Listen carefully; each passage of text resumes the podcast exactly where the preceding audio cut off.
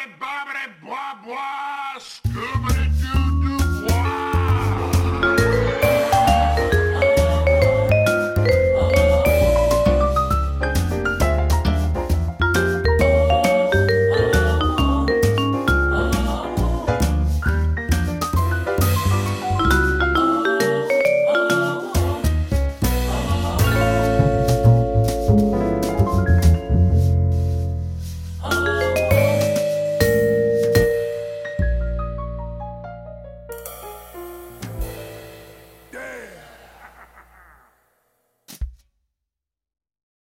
Welcome to season one of the Cafe Nervosa podcast. I'm Taryn.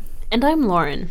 We're two ladies who have a deep and abiding appreciation for the 1990s NBC sitcom Frasier. In this podcast, we're going through the show season by season and we're talking about specific topics as we go. You can find all season one episodes in the feed right now. Along the way, we'll share some of our favorite moments, great jokes, guest stars we love, character moments that last, and other Frasier related fun. In this episode, we're talking about how the show portrays people of color and how it portrays upper class white culture. And for season one, that means a full diversity rundown and the utter white nonsense that is throwing a party to unveil a painting. So, have your waitress bring you your Zimbabwe decaf, milk, no cinnamon in sight, and snag your regular table or your backup regular table at Nervosa as we talk about season one of Frasier.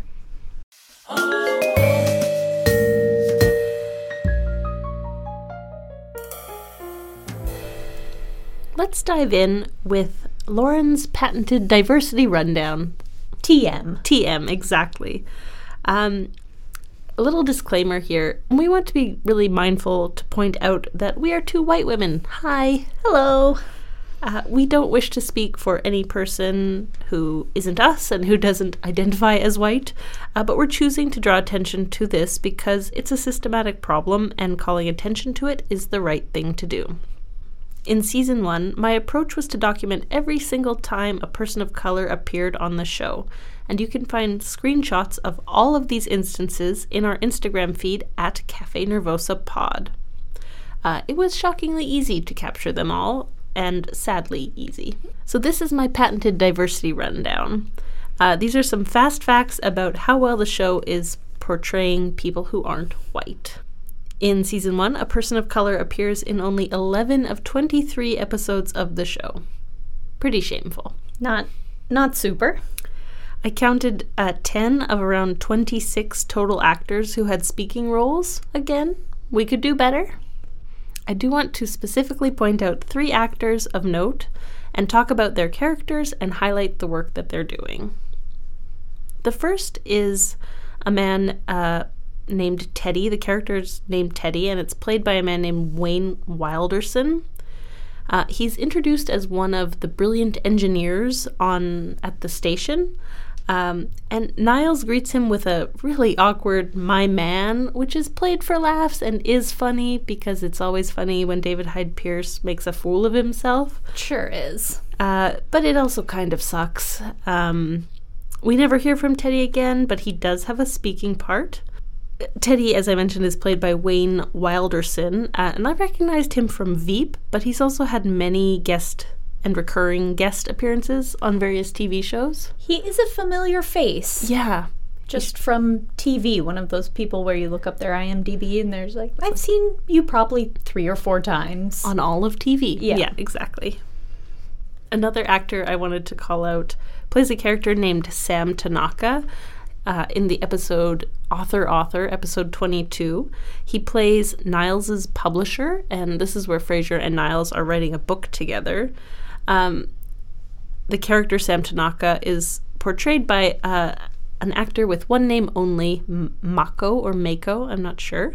Um, he's a Japanese born American immigrant, and he was Oscar nominated in 1966 for a film called The Sand Pebbles, which is just kind of interesting. That's really cool. The third actor that I wanted to touch on in our first season diversity rundown is um, a woman named Luck Hari.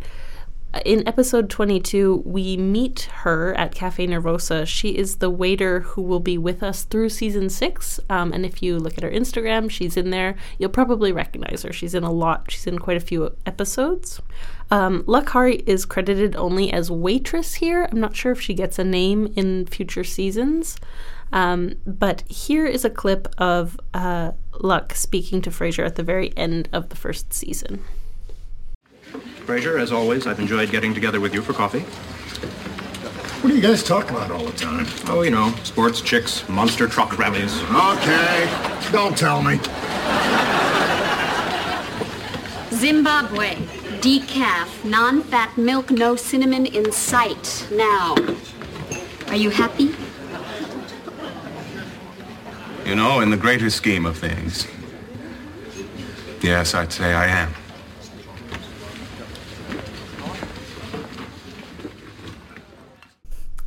I like that uh, Luck is given the opportunity to uh, always roll her eyes at Frasier very openly. She works well as an audience surrogate. I agree, and it's really cool that a woman of color, particularly, is given that role. And, and this scene is at the very end of the first season, and um, she is the person who asks him, "Are you happy?" Which is kind of the one of the main questions the show is asking throughout. It's great that a diverse voice is given that line. It really is. Beyond the problems with the representation of people of color, there is also a problem in the first season and in the show where Frasier and Niles' elitist white culture is seen as not only the default, but as a better way to live. I have a couple of examples of this. In the episode where Niles and Frasier want to reconnect with Martin and they end up at their version of hell, a downscale steak restaurant, which is episode three entitled Dinner at Eight. There's a really great moment where the show dismantles the idea that Frasier and Niles are the epitome of goodness because of their high taste. And Martin gets this moment, which is great because he's our everyman. And he does so with this great speech. All right, that's it. I had enough of you two jackasses. I spent the whole night listening to you making cracks about the food and the help. Well, I got news for you. People like this place. I like this place. I mean, when you insult this restaurant, you insult me.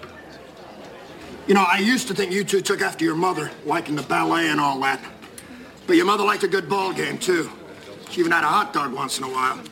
She may have had fancy taste, but she had too much class to ever make me or anybody else feel second rate. She saw the way you two behaved tonight, she'd be ashamed. I know I am. Dad, wait. No, I'm going over to Duke's for a nightcap. Well, at least let us take you there. I'll take a cab. I've had enough of you two for one night. Leave the waitress a good tip. She deserves it. Niles, say something. Dad, wait. The mud pie is coming.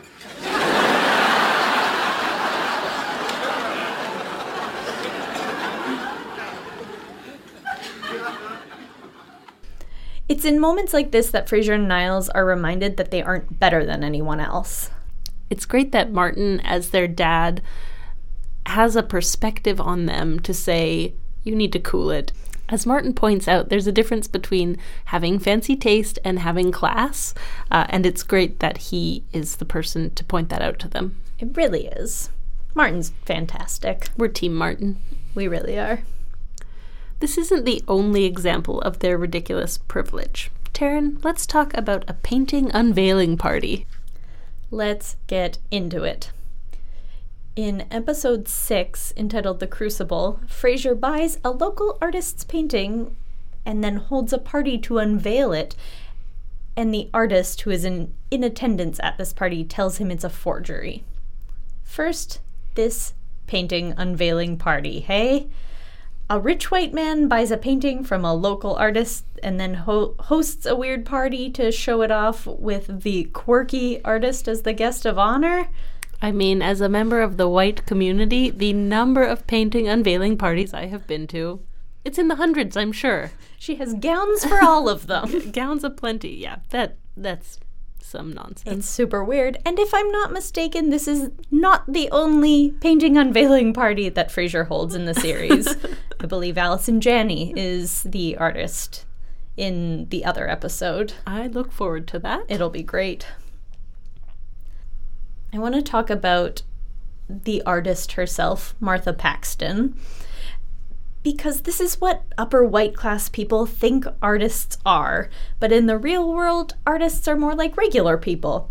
They might have interesting style, but this is a caricature of what out of touch people think creative people are like.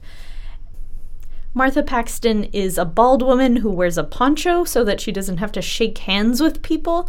She has cultivated an image for herself as an eccentric outsider. And we have a clip of her introduction. Everyone, everyone, your attention, please. I'd like you all to welcome our guest of honor, the renowned artist, Martha Paxton. May I take your poncho?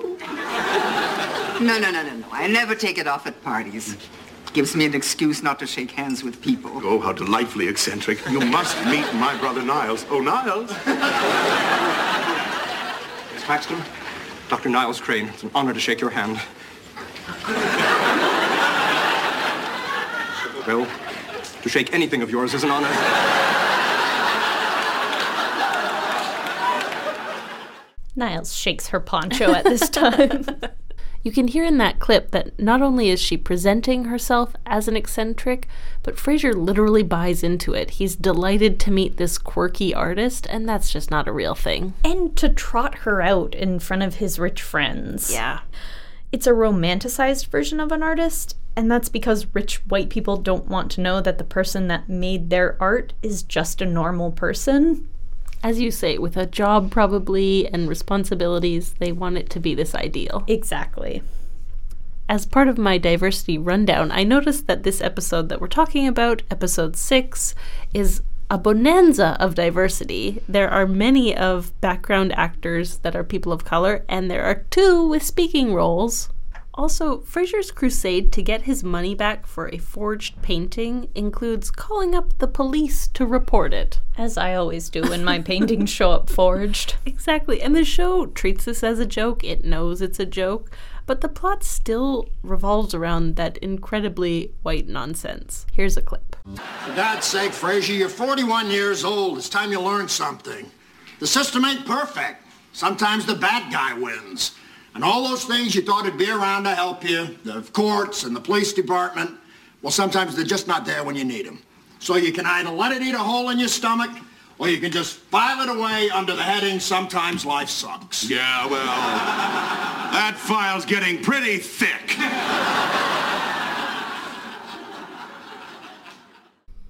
So Martin's speech there, where he's telling Frasier, a 41 year old man, that life isn't fair and that sometimes the bad guy wins, um, that's a true statement. But for anyone other than a straight white person, it's very fundamentally true. Frasier's 41 and he's just feeling this sting of injustice. It's pretty insulting, actually. And insulting that he finds it over his expensive forged painting. Yeah, and uh, an expensive painting that will do no make no difference in his life. He has enough money to buy thirty more. Like it, it there are no consequences for that. Yeah, definitely. Another point here is that the conclusion of the episode is where Frasier and Niles go to the gallery that sold Frasier the forged painting and throw a brick through the window because Niles gets swept up in a vigilante moment. Um, so they vandalize the gallery, and then Niles throws a wad of cash on top of the smashed window. And with that, the, the pair is absolved. There's no further actions. They are not put in jail in the next episode. Um, that is some privilege. It's not great. Not super. We want to give the show a little bit of credit for the amount of representation they do have. The amount of people of color in the show is admittedly weak, but there were quite a few more than I think either of us expected. For sure. When I was keeping track, I was pleasantly surprised at how many people of color were in the show and in the background. I was as well, and I was comparing it in my mind to Friends, which is a an also very white show. I'm gonna guess that in the first season of Frasier, there are more people of color than there are in the whole of Friends.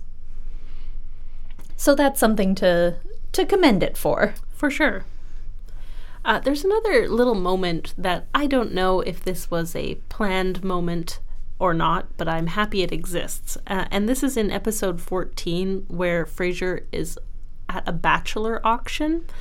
After Frasier has been bid on by an attractive woman, he says to someone, maybe Bulldog, um, That's my new owner.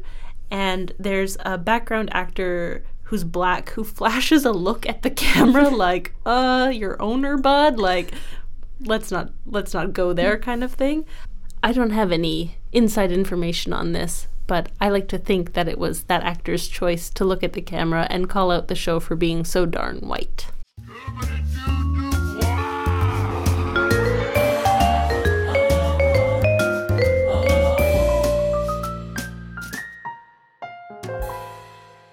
Our next segment is 1990s Nonsense, where we discuss the aspects of the show that have not aged as well as others.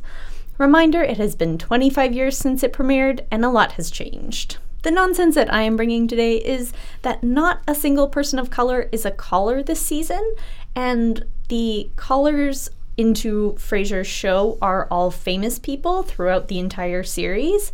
And it's too bad because there's a wide variety of people they have calling in film and TV actors, Broadway stars, musicians, but all of them in this first season are white. Yeah, that's a real bummer. It just sucks.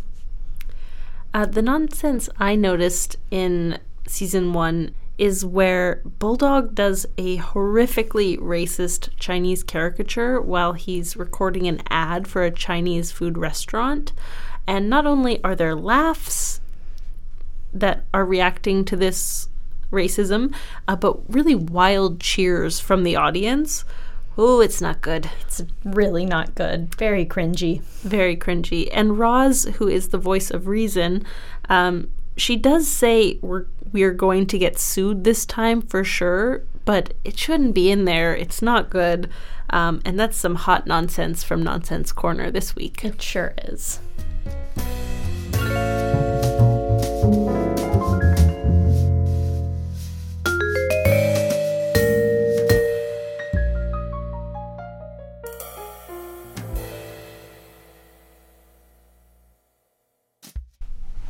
Turning back to the things that we love about the show, it's that time where we recommend an episode for you from the first season. Taryn, what is your pick?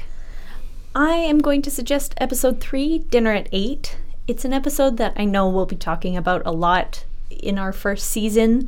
It's a classic episode, and maybe my favorite part is that it undercuts the self importance of these two white men, and it's a real win for us regular people. For sure. I'd eat at the steakhouse, at the timber mill. I sure would too. I like fixins. uh, the episode I will recommend is episode 18, and the whimper is. Uh, this is the CB's episode. And while there are no great episodes that feature a person of color prominently, uh, at the CB's award ceremony, there is a lovely black gentleman who is the MC with multiple lines, um, and there are a lot of people in the audience as well that are people of color. It's also a classic example of Frasier spinning his wheels because he thinks he's in control of everything and he isn't, and that's a win for all of us. Really is. Thanks for listening to Cafe Nervosa. Check out the other episodes for this season of the podcast. They're in our feed on iTunes and Google Play and on our website at cafenervosapodcast.com. Also, you should go right now and follow us on Instagram at Cafe Nervosa Pod.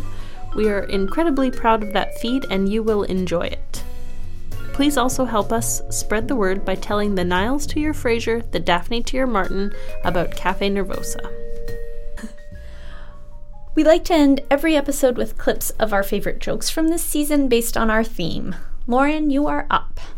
Uh, my clip is Frasier calling the police to report his forged painting. What are you going to do now? Well, they forced my hand. I'm going to call the police. 555 3000. Thanks, Dad.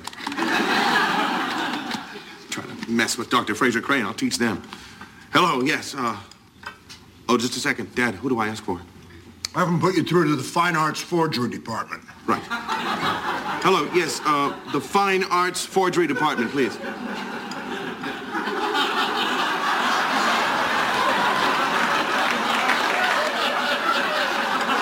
Dad, they're laughing at me.